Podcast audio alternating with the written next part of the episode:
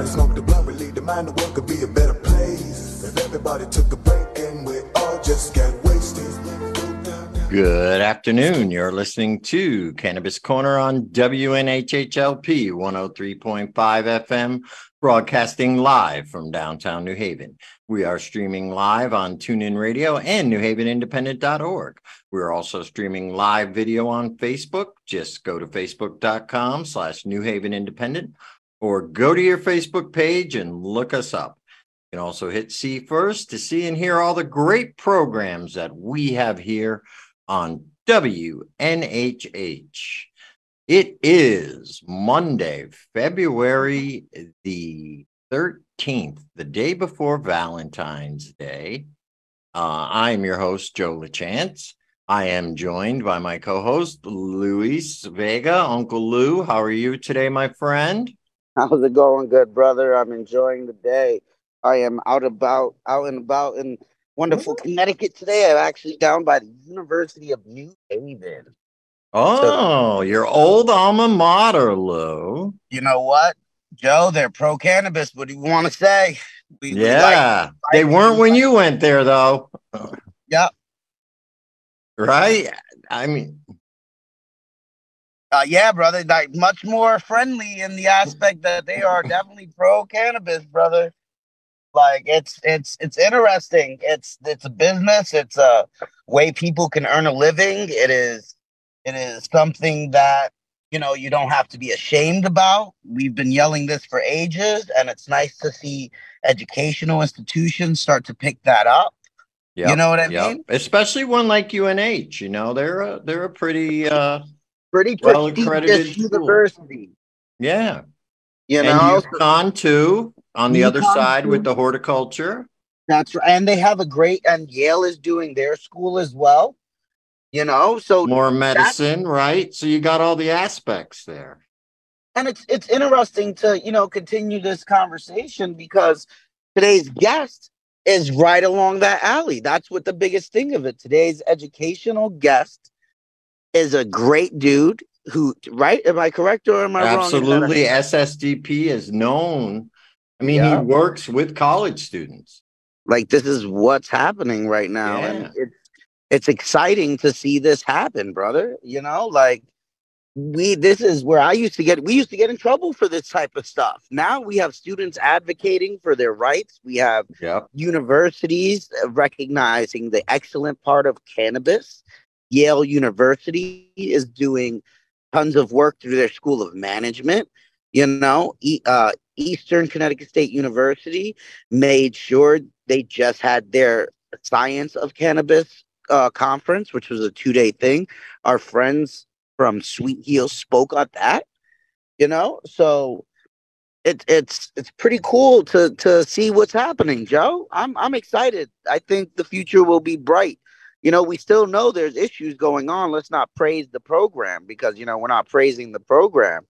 No, but, I'm, yeah, this is ancillary that we're right. talking about. Yeah, no. I'm, you know, you're right. There's still a lot of problems uh, within the actual selling, you know, the recreational market. Um, but if, you know, what people don't realize is that within six months, there will be plenty of new dispensaries and grow facilities. I wouldn't say plenty, but there will be quite a few. You know, and, we're looking at almost 90 new locations going in the state. Right. You know, I'm going to make sure that we do say, yeah, it's 90, but only like 20 or 30 of them are actual small businesses that aren't attached to the large MSOs. But and some of them are just smaller operations that are just becoming multi-state operators. I wouldn't even diss them and call them an MSO. What they are are, you know, expanding small businesses. Because yes. I give a shout out to Ripple Wellness, give a shout out to Frost Cannabis. These are places that only have one location in their state, and they were from here. They had to push out, and now they found a way to do it. You know what I mean? Exactly shout out, right. Shout out to New World Vert. You know, Kebra has been pushing this for so long. Her dispensary is going to be her dispensary, the one that she won. You know, she's about it. She's making it happen. She's going to do what she needs to for her dispensary. Um, big shout out to Jocelyn. You know, Jocelyn got a lot of work ahead of her, and she's yeah. young and she's pushing forward, and she's really trying to make sure she's part of everything that's going on. You know, her specialty. You know, she'll she'll make sure everything is within that portion of yeah. it. I, you know, big shout out to Janice, Janice Fleming out in Hartford. Let's grow Hartford. There is no partnership there. It is her. Her it's and her. her. It's, you know, big shout out to Let's Grow Hartford. They're going to create a small campus in Hartford. This is, this is where it's becoming Fine Fettle, Fine Fettle, Ben. Well, we, you know, we like that. Even Sweet yeah. Heel has oh uh, big Himalayan High in Massachusetts. Yep, they just got that license. So uh, you know, super excited and for them. I I think what people got to realize is the amount of jobs this is going to bring to the state, and the amount of work for people who have maybe always wanted to get in the cannabis industry, but there weren't opportunities, or they didn't know how, or people Joe, who want to make a career change. I think it's going to be a great opportunity for all those type of people you're 100% right about that. And all the people that didn't want to go into industry because of the it's because of the established players. Mm-hmm. joe if if there was a good opportunity in cannabis i would have jumped on the legal job to have. Now me too me too. I know, couldn't. we couldn't. And now there's going to be opportunities for those individuals who don't want to work with the established players. They can work in a place that they can workforce development space advocating space, actually taking a job working in some of the dispensaries or cultivation facilities that delivery you're cool with working. You know, delivery options like it's it's it became it becomes a roadway to at least get into it, and plus more people working in the field. You may not like the system, but you're working in it, but you can help change it from within. You know right. what I mean? So right. if that's the thing, because most of those people are not going to advocate for you individually. You know what I mean? Like the the the Curaleaf, the Theraplants, the Veranos, they're not going to advocate for the small mom and pop dispensaries. They're not going to advocate for the smaller. Growers. They're going to try and put them out of business. Exactly. You know, and you know, or buy them up. Right. And we sit here and we talk, and one of the biggest things you and I talk about, and I talk to everybody, is I'm a grower. I have never told somebody not to grow weed. That's the right. one thing I've always preached. Go out and grow your own weed. Yeah. You're gonna probably still shop. If you make your own liquor, you're still gonna go to the liquor store and pick something up. I don't think that it's a huge issue to have home cultivation in a state with adult use market. I think everybody should be able to grow. You know, um, I'm one of those think, individuals yeah. that makes sure people have needs to grow all the time. Just if you can grow, or at least learn if you want to grow. Right. Some people right. want to grow to say they grew and then never grow again. Well, yeah, I was one of those you know? people. I grew and it wasn't so good, and I never grew again. there you go. You know, but you'll buy good, cost effective weed, though, right? You'll go out there and buy good, cost effective cannabis, right?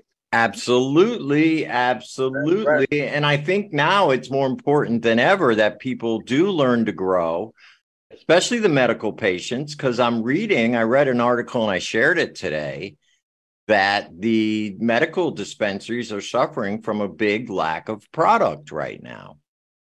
I and... think that, well, I think that there's a, so I believe that they have a small menu of product where right. they have ample supply of that small product. So what so did they do? Cut down the menu for the medical patients in order to take care of the uh, adult use market?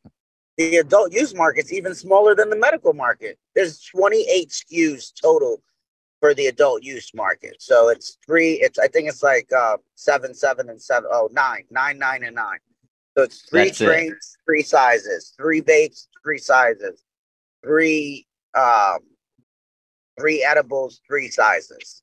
And that's then the adult, yeah, that's it. It's teeny tiny, you know, both menus are small.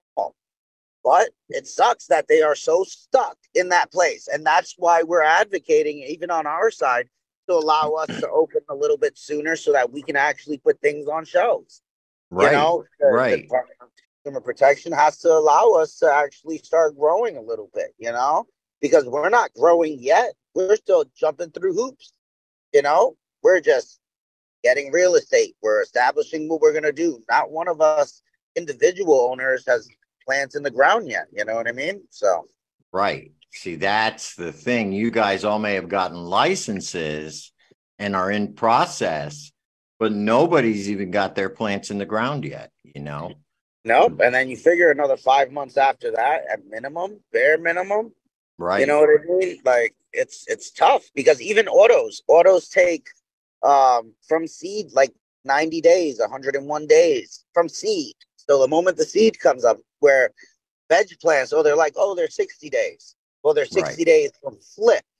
You can keep it in veg for three months, two months, one month. You can do whatever you want in that space, but the quickest turnover on a photo plant is two weeks in germination, two and a half weeks in the beginning part of like seedling phase, and then you figure six weeks in veg, which the plant's not going to get huge, but it'll be enough to give you one or two nice nice nugs, you know, a big cola and a little down there, and then switch it over to flower right. you know? And it's being grown in coco coir so it's not necessarily the best and that's that that's the recipe for that dispensary weed that's horrible like when we gonna when we're gonna do it we got to make sure as individuals we got to make sure we put actual time into these plants put a little bit of love into these plants you know right. what i mean? Not like so industrially um, cultivated. right. We need to make sure and this is my advice for everybody that's going into it at least now is and even for the home grower you know you're going to grow your plant a couple weeks and then you're going to top it. So that way you get a nice even canopy on that plant. So now it's got to rebound for two weeks. Then it's another two weeks you want to clean it up you top it again probably. Now you got like four or five heads. Then you're going to make Right. sure it cleans up let it rock for another four weeks. Now we're into two and a half months into veg. That's already past that dispensary. Oh five weeks and flip. Right. you know? So Right. that's what the idea of taking care of your plants and growing so- it right growing it in the proper way. And um yeah no now one more question before i bring jason on. Would it be possible let's say for a grower a new dispen new grower to start the crop from seed in a in a different location before their location is built out and then Oh, once no. it's built and you can't right Nah, man, the Department of Consumer Protection will not allow any of that. And that, you know what? It's rightfully so. You know, it sucks for me, it sucks for everybody, but it's rightfully so. I can't even argue about it because if you start the plants and they get disease and then you transfer the disease to your facility, those plants are Right. tainted from the very beginning.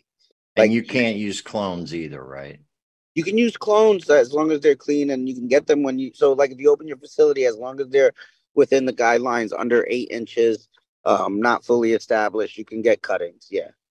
Okay, so there are ways to maybe make it go a little quicker, but Right, but- regardless, you're looking at six months. Right. If you want quality, you know, we we talk about growing all the time. There's always a grower on. There's always somebody talking. You know, that veg stage, the plant can take a lot of abuse and go through it, but why should it?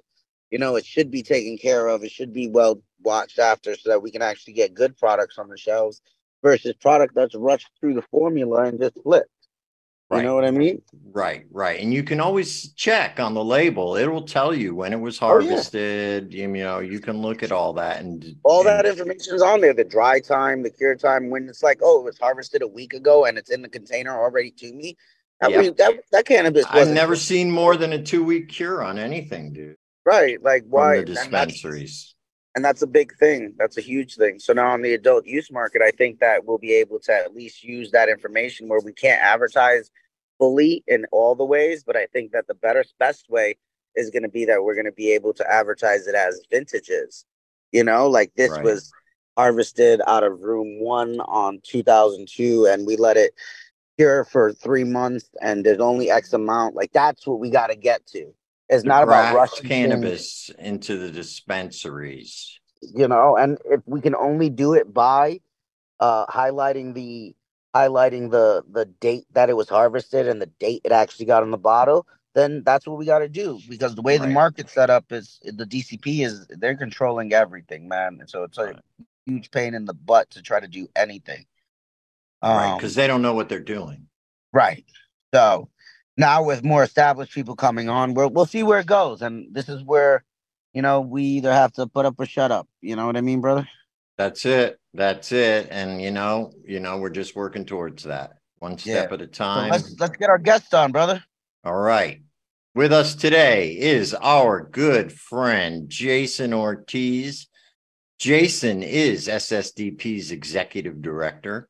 In addition to being a longstanding alumnus, Jason has been on the front lines of the cannabis equity movement. Jason is a founder and president of Minority Cannabis Business Association, where he led efforts to create model cannabis equity policies at the state and municipal levels. While he comes with extensive drug policy expertise, Jason has experience on organizing on numerous issues, including his role as director of campaigns with murder victims' families for reconciliation. He worked to end capital punishment. He also served on the National Puerto Rican Agenda, where he helped with Hurricane Maria relief efforts and continues to address issues of economic justice for his island. Professionally, Jason has led over a dozen races for elected office as campaign manager and political consultant and served as executive assistant to minority leader Wildemar Brunmed of, of Heart Woman Will You were so good up to that one. man of the Har- Bermudas. Yeah. okay of the Hartford, Connecticut Co- Common uh, Court of Common Council. All right, Jason, welcome to the show. Thank you for coming on. Much, much appreciated. You know, I wanted to bring you on because there is just so much going on in the cannabis industry now with recreational, I mean, adult use cannabis being approved and the system finally being put into place. And the legislative systems uh, session opened up, uh, of course, this year, and it is jam packed, like more than we've ever seen it, right? Jam packed full of bills For better or worse. for cannabis. So yeah, I mean, we have almost 30 bills that use the word cannabis in some form. There's an additional seven that mention marijuana in some form.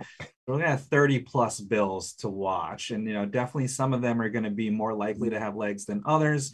And some of them are just clearly spiteful people that are mad Yeah. that cannabis exists. Right. And right, so right, right. um, you know, I'll go over some of the negative ones so we can kind of just burn through those first, I think, right? And so there is a bill to repeal the entire legal market. right. From the Republicans. From the Republicans, yes. And so while I don't think that that one has traction, uh, we're definitely way past the point of being able to put that genie back in the bottle. Uh, they're deciding to use their time to, to talk about that and to continue to push to recriminalize however they can, right? So just Right. that Republican Party has not given up on that. Um, they're going to continue to keep pushing the same strategy that has failed for many years, and despite that, they're going to keep doing it anyway. Uh, so you know, when you do get a chance to talk to Candelora, the various leadership in the Republican Party, you know, definitely let them know that you're disappointed that they chose to do that even after legalization is in effect. It's wasting Mhm. taxpayer money. It's wasting everybody's time to have to talk about these different bills.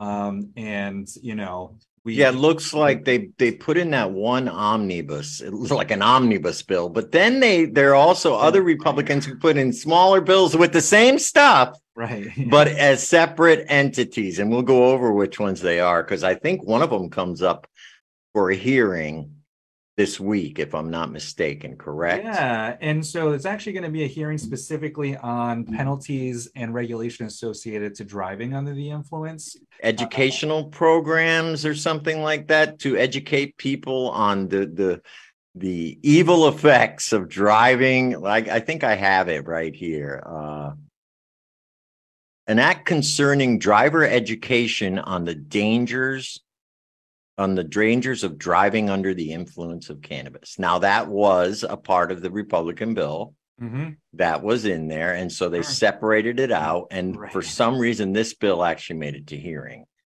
I mean, Um, yeah, and you know, and different Republicans, you know, get to have some say in which of their bills get pulled up, and so for whatever reason, this one got pulled up in that particular committee. And you know, it is important that we do engage honestly when it comes to drug education and the difficulties or potential risks associated with consuming and then driving. We we agree that we don't want anybody to get hurt on the road, you know, Mhm. because of any reason that they're there, right? It could be from you know not paying attention. They could be on their cell phone. They could be trying to get a snack. They could you know crash for lots of different reasons. And cannabis consumers are no different.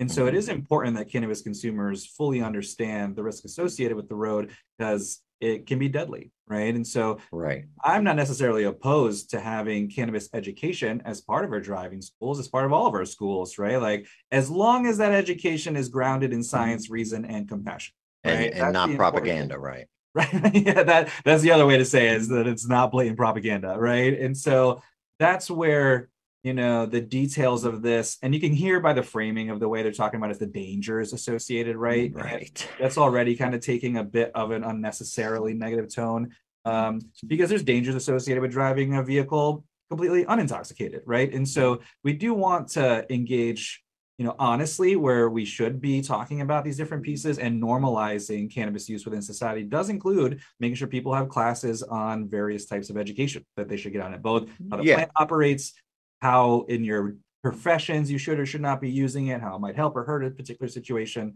Um, so for everyone i do encourage everyone to speak up to you know ask their representatives to have a position on this particular bill in that however they decide to do this if there is education that it is grounded in science reason and compassion right? And that's how Right. forward. So this is one of those weird ones that it's like this could be a good bill if I had some kind of faith that they would implement it effectively. And but because I don't have a lot of faith in that, it is concerning that this should happen. So, you know, asking for the bill to produce more details, right? Like we can't pass this until we get more details on exactly what it is that they want to do is an approach, or just saying no, right? That being said, we can't say no forever to driver education on cannabis. No. So How about we have a hand in writing that driver education, just like you wrote the bill?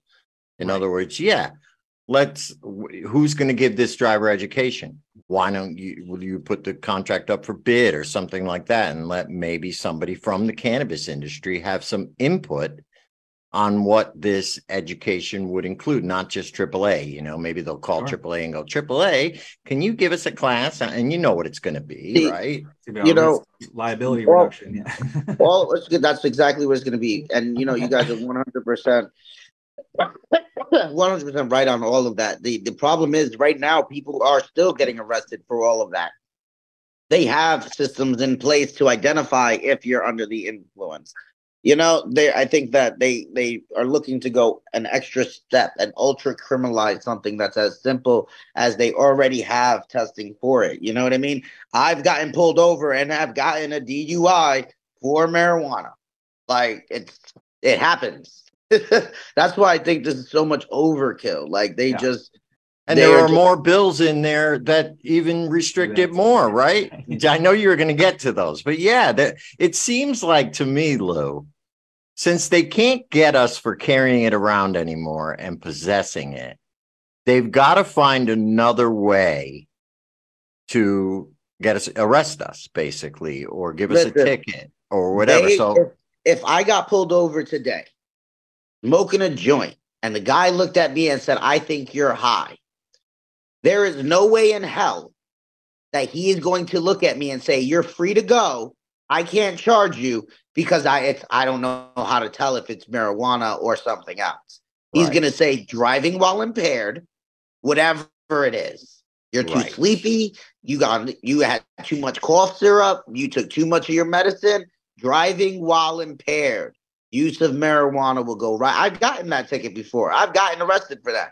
So Right. they are when they're like, "Oh, we don't know." I, I call I call flim flam on you not knowing. Don't claim ignorance to push things along and make it harder for everything because you do know what it is. And it's Right. silly that they're making everybody jump through these hoops. And then putting it in the law is going to make it even harder to do anything. You know, like they're just looking for ways Yes, looking for ways. And I think if you look at Representative Holly Cheeseman's bill specifically, it is very clear she is looking for ways to further criminalize, yep. you know, because there's all kinds of things around making sure you have a cannabis course to get your license. It's like, okay, so it's already going to be hard enough to get a license. Let's make it even harder for young people to get a license, right? There's also uh, about penalizing anyone driving that has any amount of cannabinoid in their system. And obviously, it stays in your system for 30 days. So mm-hmm. I could smoke two weeks ago. If you make me take a drug test driving, I'll likely fail even if I haven't smoked in two weeks. And so they already know that these laws don't make sense. We've debated this many times. I know Representative Cheeseman has been in hearings with me where we talk about these details many times. And so it is not a good faith effort most of the time. That being said, we don't want to wave off some of these issues as like unimportant issues, and we should address them honestly, but not the way that they're using it as a punishment for folks that just happen to be consuming cannabis. That's right. abundantly clear.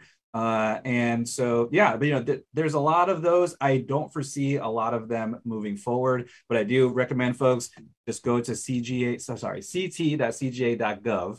You can do a quick bill search, put in the word cannabis, 30 different bills will pop up. You'll see yep. all the bad ones and the good ones and that is definitely a good starter. So you can see how folks are writing the different bills, how they describe them, who's co-sponsoring them. And one of the things that you can do is have your representative co-sponsor the bills you think make sense. So if you go through those 30 bills and you say, oh, this one's pretty cool. This is the one that's about cannabis cafes by Representative Baumgardner. I'd like my rep to sign on to that. You can just email them or call their office and request that they co-sponsor. They may or may not do it, right? But you can at least ask them uh, and put that pressure on.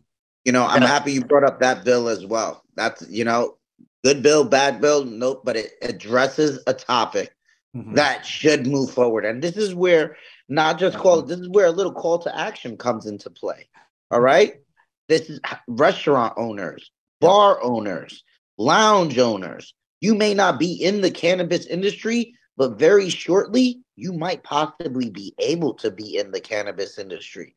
These are things yeah. that creating these right laws for lounging and gathering can go a really long way for people who own property can go a really long way for if you don't have a cultivation license and you want to be in the cannabis space but you own a bar you might want to lobby around some of that have your representative your local councils your local business chambers. Like now it's not that you're a cannabis entrepreneur or activist you're a business that understands that this could be lucrative or in, inclusive or gathering. That's the same reason why a lot of these places now have keno.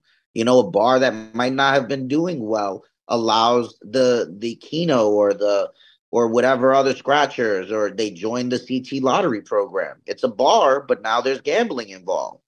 You know, it it brings them extra revenue and creates a gathering place. Now, if they're able to actually have a space to allow cannabis um, consumption. You know, I have a friend that's got a bar, didn't do well. They introduced the the Connecticut Lotto system, and that brought some people.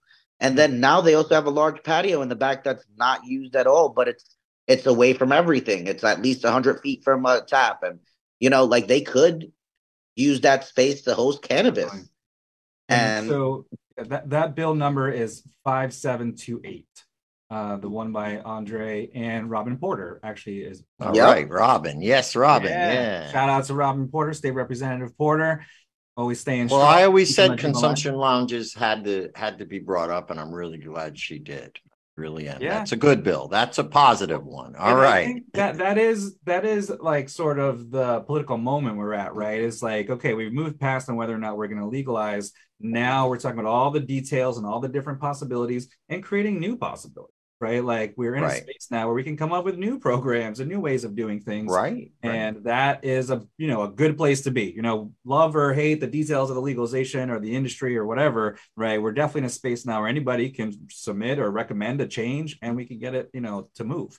So, you know, that's a big one. Uh, I also want to highlight five four five seven with Anthony Nolan, State Representative Anthony Nolan. That would help to get folks released who are currently incarcerated for cannabis. Mm or yes. if folks are on probation or parole, or if you went back in because you violated your probation or parole from a failed drug test. right? And Yeah. so it covers a lot of different people that could be just caught up in the system. The idea is that we want everyone to be removed from government supervision for anything that is now legal. And so, And there's lots of So just a quick for that one, that's huge because think of I got drug tested every week when mm-hmm. I was, you know what I mean? Every week. Every time I they came down, they either went to the farm to see if I was at work or if I mm-hmm. what I was growing because they already had prejudice that I was a hemp farmer.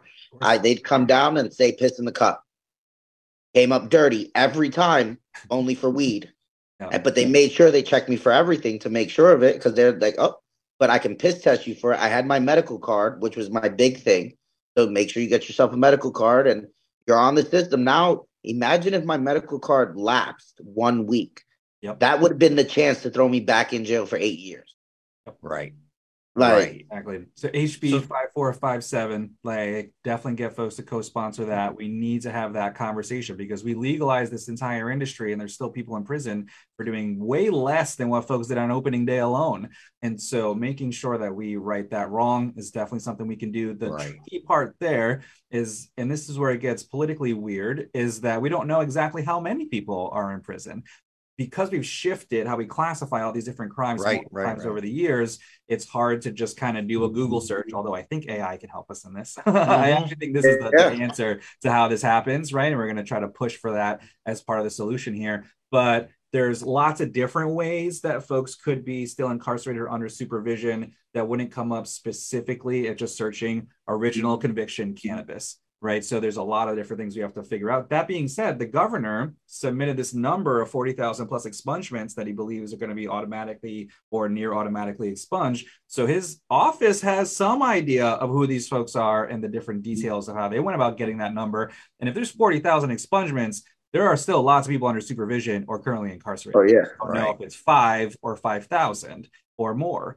So we are calling on all reps to get that answer. The idea that we open up an industry and we don't even know how many people are in prison for cannabis is absurd and unnecessary, right? We can know that. We can find out how many people. And so that's another part of this particular bill is that data and that information and finding them and helping them get out, right? And so that's going to be a big one uh, for me for SSDP is really focusing on that particular piece. Right, right, right, right. Now, I see there's also a bill to allow CBD to be sold in dispensaries. which is kind of wild that that's not already the case, honestly. But yeah, Yeah. So that's another one we should get behind, right? Yep. Um, One hundred percent. yeah, It's a huge issue actually in the state, the CBD not being able to be sold. Like the Department of Consumer Protection has cited people, fees have been paid, like they've kicked people out of dispensaries. They don't let us. And then at that, they don't even buy product from Connecticut farmers because they don't have to follow any of those regulations if they buy it cheap out of state. right. But CBD is like definitely in most strains. You know, like like the the chemical, right? Like Right.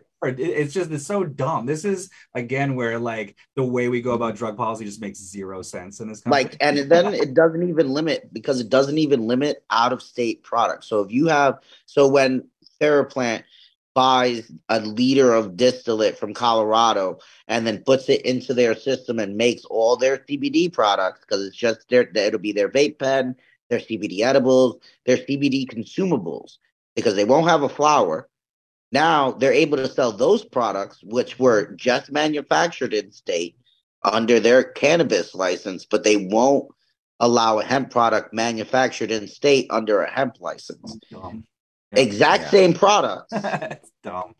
And that's the regulation and the gatekeeping that they have on such a closed industry. So now for a hemp farmer or hemp manufacturer to get into a dispensary to just get shelf space, we're not even saying you need a recommendation. This is just a side product so that you don't have to pay $50 for a CBD vape pen that's only 10 milligrams. You can pay 50 bucks for a 3000 milligram vape pen that was produced. Right with all the CBD in it you want because let somebody because I I I sell CBD for ten bucks a gram. A thousand milligrams is less than ten bucks, bro. Like that's you, there should be no reason why a five hundred milliliter uh tincture's over 10 bucks you know like this is a nutraceutical it's not a and that's what they do in the dispensary they'll say well this is a thousand milligrams it's a hundred dollars you know and then you're like wait a second wait a second, and that's you know they like that they like that that control over it. Right. protect right. those margins. Yep. And speaking now of uh, like hemp farmers, I think this Yeah. one is a little bit too little, too late to allow the hemp farmers to start uh, producing recreationally. I mean, it, it's it's a nice thought, Well, but I mean, you know, like we're in this year, right? But like passing it now is how they're able to do it next year, right? So, so like, nothing is like too little, too late, right? Like could have said the same thing for home grow, but this July first, everybody gets home grow. Everyone gets home, bro. Yeah, right. Um, putting that out there because that was a win. So- were, oh man, we got to delay. it's a big sucks." win. Yeah.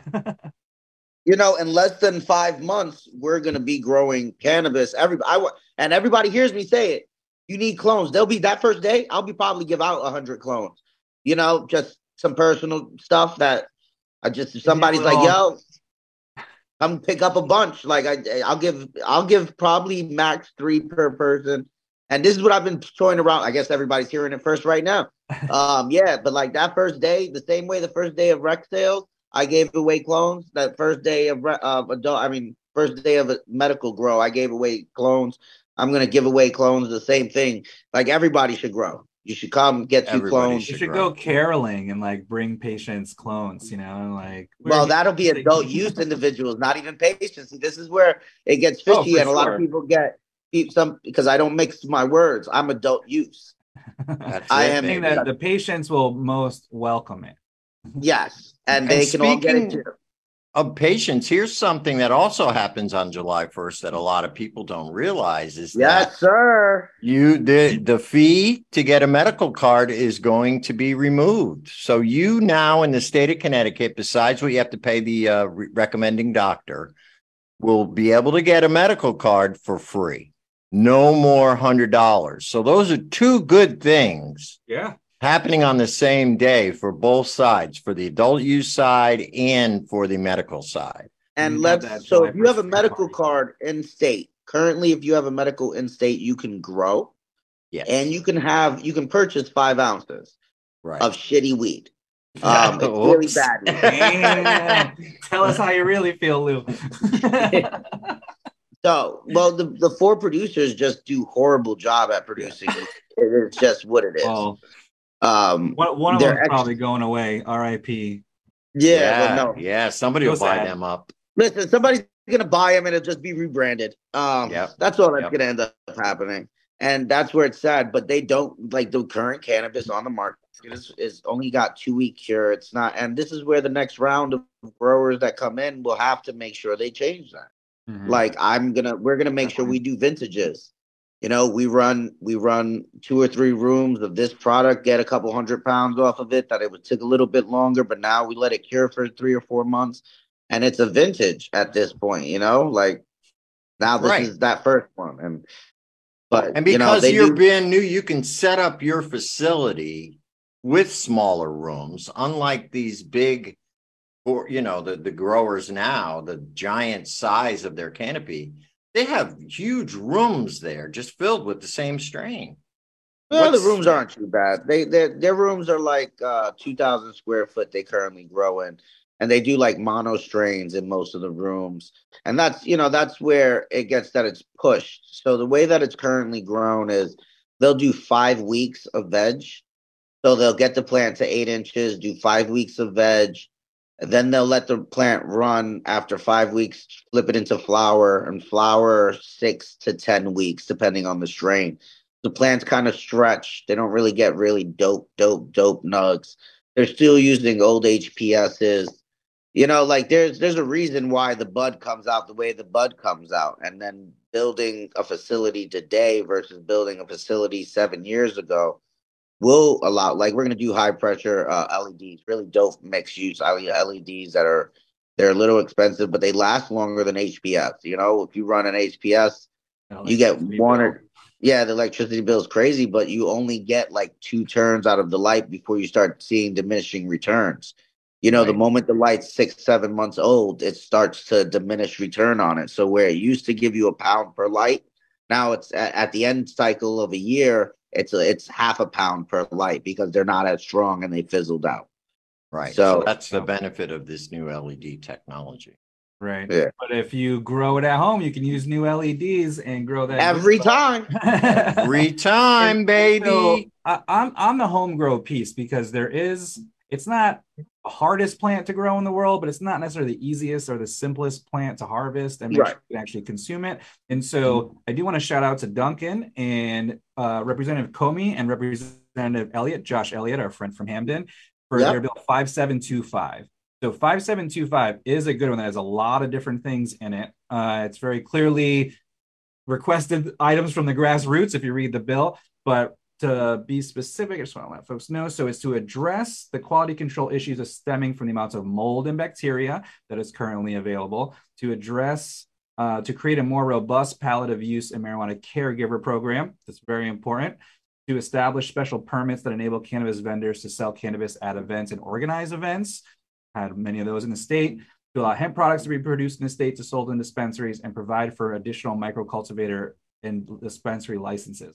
So it's got a lot of different things in it, and some of them will move easier than others. But you know, 5725, you want to take a bill that has a bunch of different things on it and, and think about focusing on that one. It is Representatives Comey and Representative Josh Elliott. Josh Elliott knows full well about the cannabis industry and all the different details of it. And so that one's going to be really interesting. Caregiver programs are a way for folks that are unable to grow their own cannabis for themselves to designate somebody else as their grower.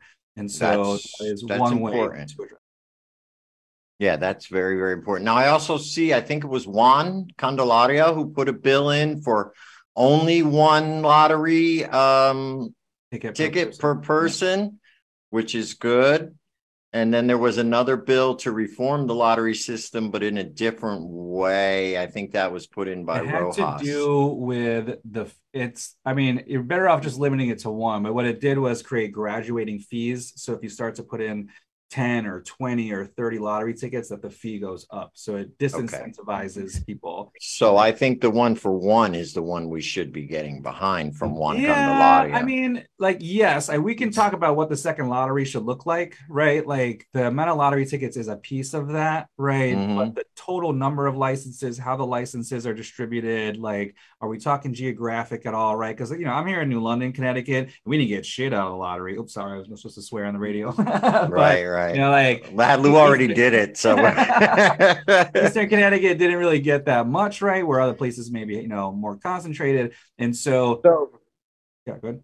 no, no, no, no, no, no. You're 100 percent right, bro. Like I was gonna completely piggyback off how how that area really didn't get anything, and there's a lot of good people out there doing things. You know what I mean? Like you're out in that area, and and even the the the cities were very shocked that nothing came out there because the towns and cities out there are very receptive. If I'm not wrong, like I believe Yeah. Norwich, Norwich was actually at the last cannabis thing, and Oh yeah, so it's something I'm actually like I have I have one extra EJV and you know we're you guys know we're focused right now in the middle of the state and the bottom of the state. And like I'm really intrigued with that area. And I look forward to um to hopefully seeing that that area really flourish. And I know it drops a little extra information but to see that New London is now accepting cruise liners again Mhm.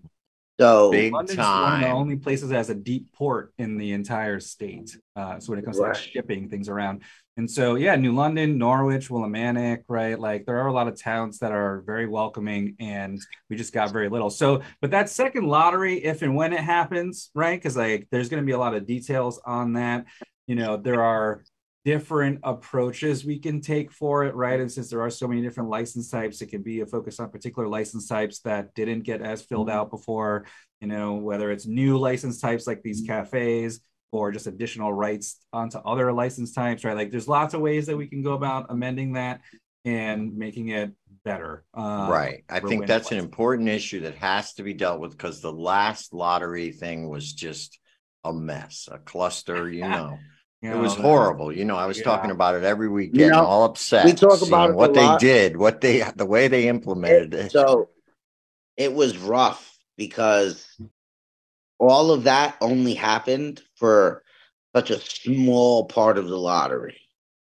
right. Like, and that was the hyper focus on it because the retail and the micro growers got all the applications, which created a huge disparity on the quote unquote the non-desirable licenses. Mhm. The, dr- the In the delivery, right? The food production. yeah, there's all still that. good licenses. There's still good licenses. They're still going to produce, and then I look forward to seeing how legislation can change with some of the more quote unquote non-desirable licenses. How opening up some things to a delivery license and opening up some things to a transporter license and opening up some new things to like the food and beverage producers. Like just I think that one of the most versatile licenses in the entire program is the food and beverage license. Yeah. I, I will I think it is if somebody is a mom and pop just trying to get in and it's the same way we looked at it when you were in the black when like if if you know maybe if people were in the legacy world but opening an edible brand is how so many people get their foot into the into Sure, the, the game because now you're making the edible versus buying flower from somebody else and then flipping it that way and I think you so said if you get the license, you can now sell to dispensaries. Right. So now this is where you're at. So you're see your food and beverage, very small startup fee ultimately in the grand scale because you're not accepting people into your place. You have more accessibility to real estate. Um, the startup costs are much lower because you can do a literal startup with just a commercial kitchen that started out. So if you already have a commercial kitchen set in place, you have pans, molds, everything, and you or even if you have to buy them, they're not ridiculous. But you can start a food and beverage license with minimal investment. Then Like I've done models that for two hundred thousand, you can be turnkey in six months. You know what I mean? So this is something that gets you in place now. With that, now you have intellectual property that can flow through, which that's immeasurable because that can be the same size as the full scale 200,000 square foot cultivation facility can strike the same licensing deals as maybe a food and beverage producer. You know, a food and beverage producer now can sell to all the dispensaries and the and and wherever else in the future, hopefully. So now hopefully if you know, hopefully if the delivery license gets augmented through legislation, delivery license should be able to hold their own product. Currently they Yeah. can't hold their own product, but imagine once they can. Imagine once they can. in, Now in Massachusetts, they can, I believe. Right. Right, so they, we already they have can warehouse products and purchase them themselves at wholesale and then deliver and like Exactly. game changer. Like that's that That that's a would be big one nice. that if we wanted to talk That's about current straight up crap. Right. Yeah. That's straight up crack. I love it. One last bill, Jason, before we got to go. We got about five or six minutes left. Mhm. What is an ombudsman? Will you please tell Uh, me sure. what an so an, ombudsman an ombudsman is a spokesperson for an industry right and so this is the person that can tell the government what it is that the industry could use to be more effective to grow to hire more people to be more profitable. They generally have a staff that can kind of work through some of the policy considerations and propose policy you know solutions to different problems.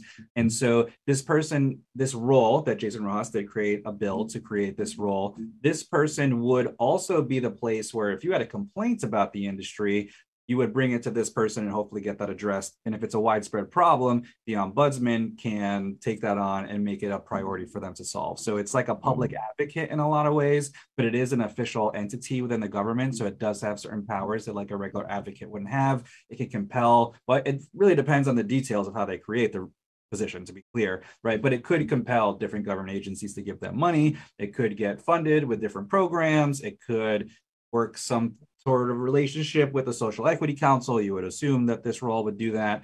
Um, and so if this person is genuinely trying to improve the program can be fantastic. And this could be a really great place where things can get addressed where improvements to the program can happen where social equity operators can go to this person in particular and say i need help with a particular problem.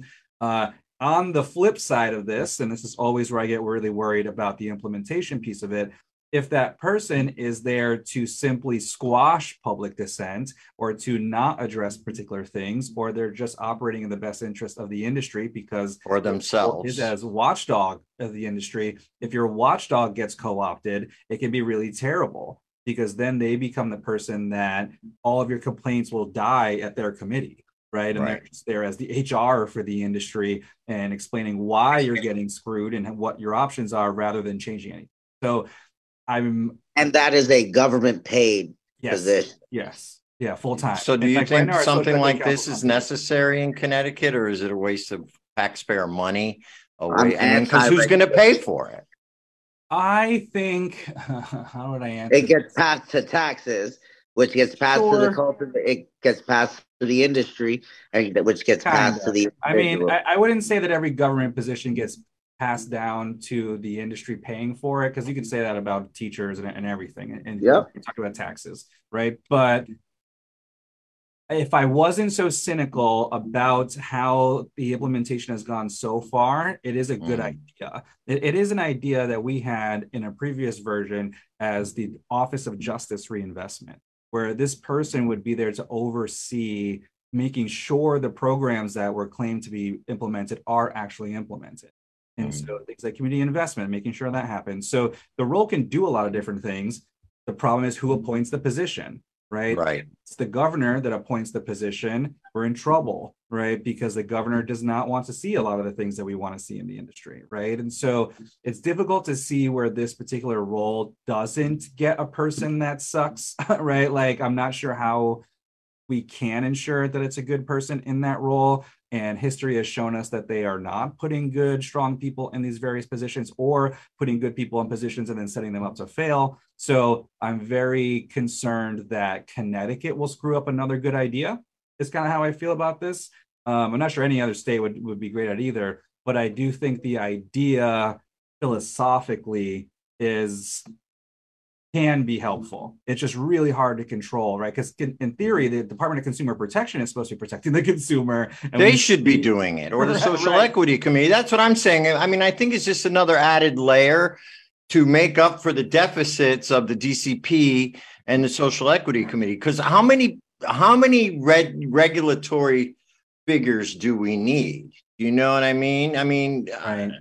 And I that's know, where I'm coming with that. But it is going to have, in theory, it again all depends on the details. Would have different powers in the Social Equity Council. Could be staffed with folks that are more like waste, fraud, and, and abuse investigators, right? Like the Attorney General's role, you know, something to that effect. And you know, th- those entities have been helpful in the past, right? But like, uh, the idea that it's just like another office to get co-opted, pretty valid. You know, like yeah. And I so. I, I wouldn't be rushing out to make this happen. I think the idea makes sense. Um, we would just need someone in the executive branch that would actually appoint someone to do a good job, right? Like Yeah, Ned's not there for that. So when we start thinking of the next governor, people that are running next, uh, you know, that's definitely an important consideration. Yeah, I don't think it's time now. I don't think, I don't think the program's well developed. But anyway, we're getting close to time. Um, real quick, any last thoughts? And uh, how does people get in touch with you if they want to get any more insight on these bills or a little bit of, you know, guidance on how to go up and, you know, be an advocate? Sure. So yeah, Jason at ssdp.org is my email. Just really going to push HB 5457. We're working on it with the Last Prisoner Project. You can help us get folks out of prison because no matter all these business details are all well and good, nobody should be sitting in prison for cannabis ever until there's only, even if there's one person in prison, we got a lot of work to do. So HB 5457, ask your reps to co-sponsor. We continue to do this work until everybody is free. All right. And they can find you all on social media as well Instagram, Facebook. So if they want to contact you, you are easily available. And I'm sure they can find you up at the, uh, at the Capitol, uh, at least streets. once or twice a week, working the streets, Jason. You know, I got to say, you're one of the guys who stuck with it. You're always out there. You're a true leader in this industry. We really appreciate what you do, not only for the cannabis industry in Connecticut, but through your work with SSDP, you know, training the young people. My producer says we have to say bye. Any final words, Uncle Lou? Yeah, stay happy, healthy, and hi, everybody. Look out for the next web Zoom uh, call with Nautilus Botanicals, February 22nd, Wednesday. That one's going to be focusing on how we can help reentry in the cannabis field. So, peace. All right. All right. Good. And for me, you can reach me at Greenhaven Media, at Joe the Weed Guy, and uh, at Cannabis Corner Radio. We're all over social media. Thank you, everybody, for joining us. Thank you, Jason. Thank you, Lou. Thank you, Harry. We'll see you all next week. I was gonna clean my room. until I got high. I was gonna get up and find the broom, but then I got high. Uh, my room is still messed up, and I know why. Why, man? Yeah, cause I got high. Because I got high.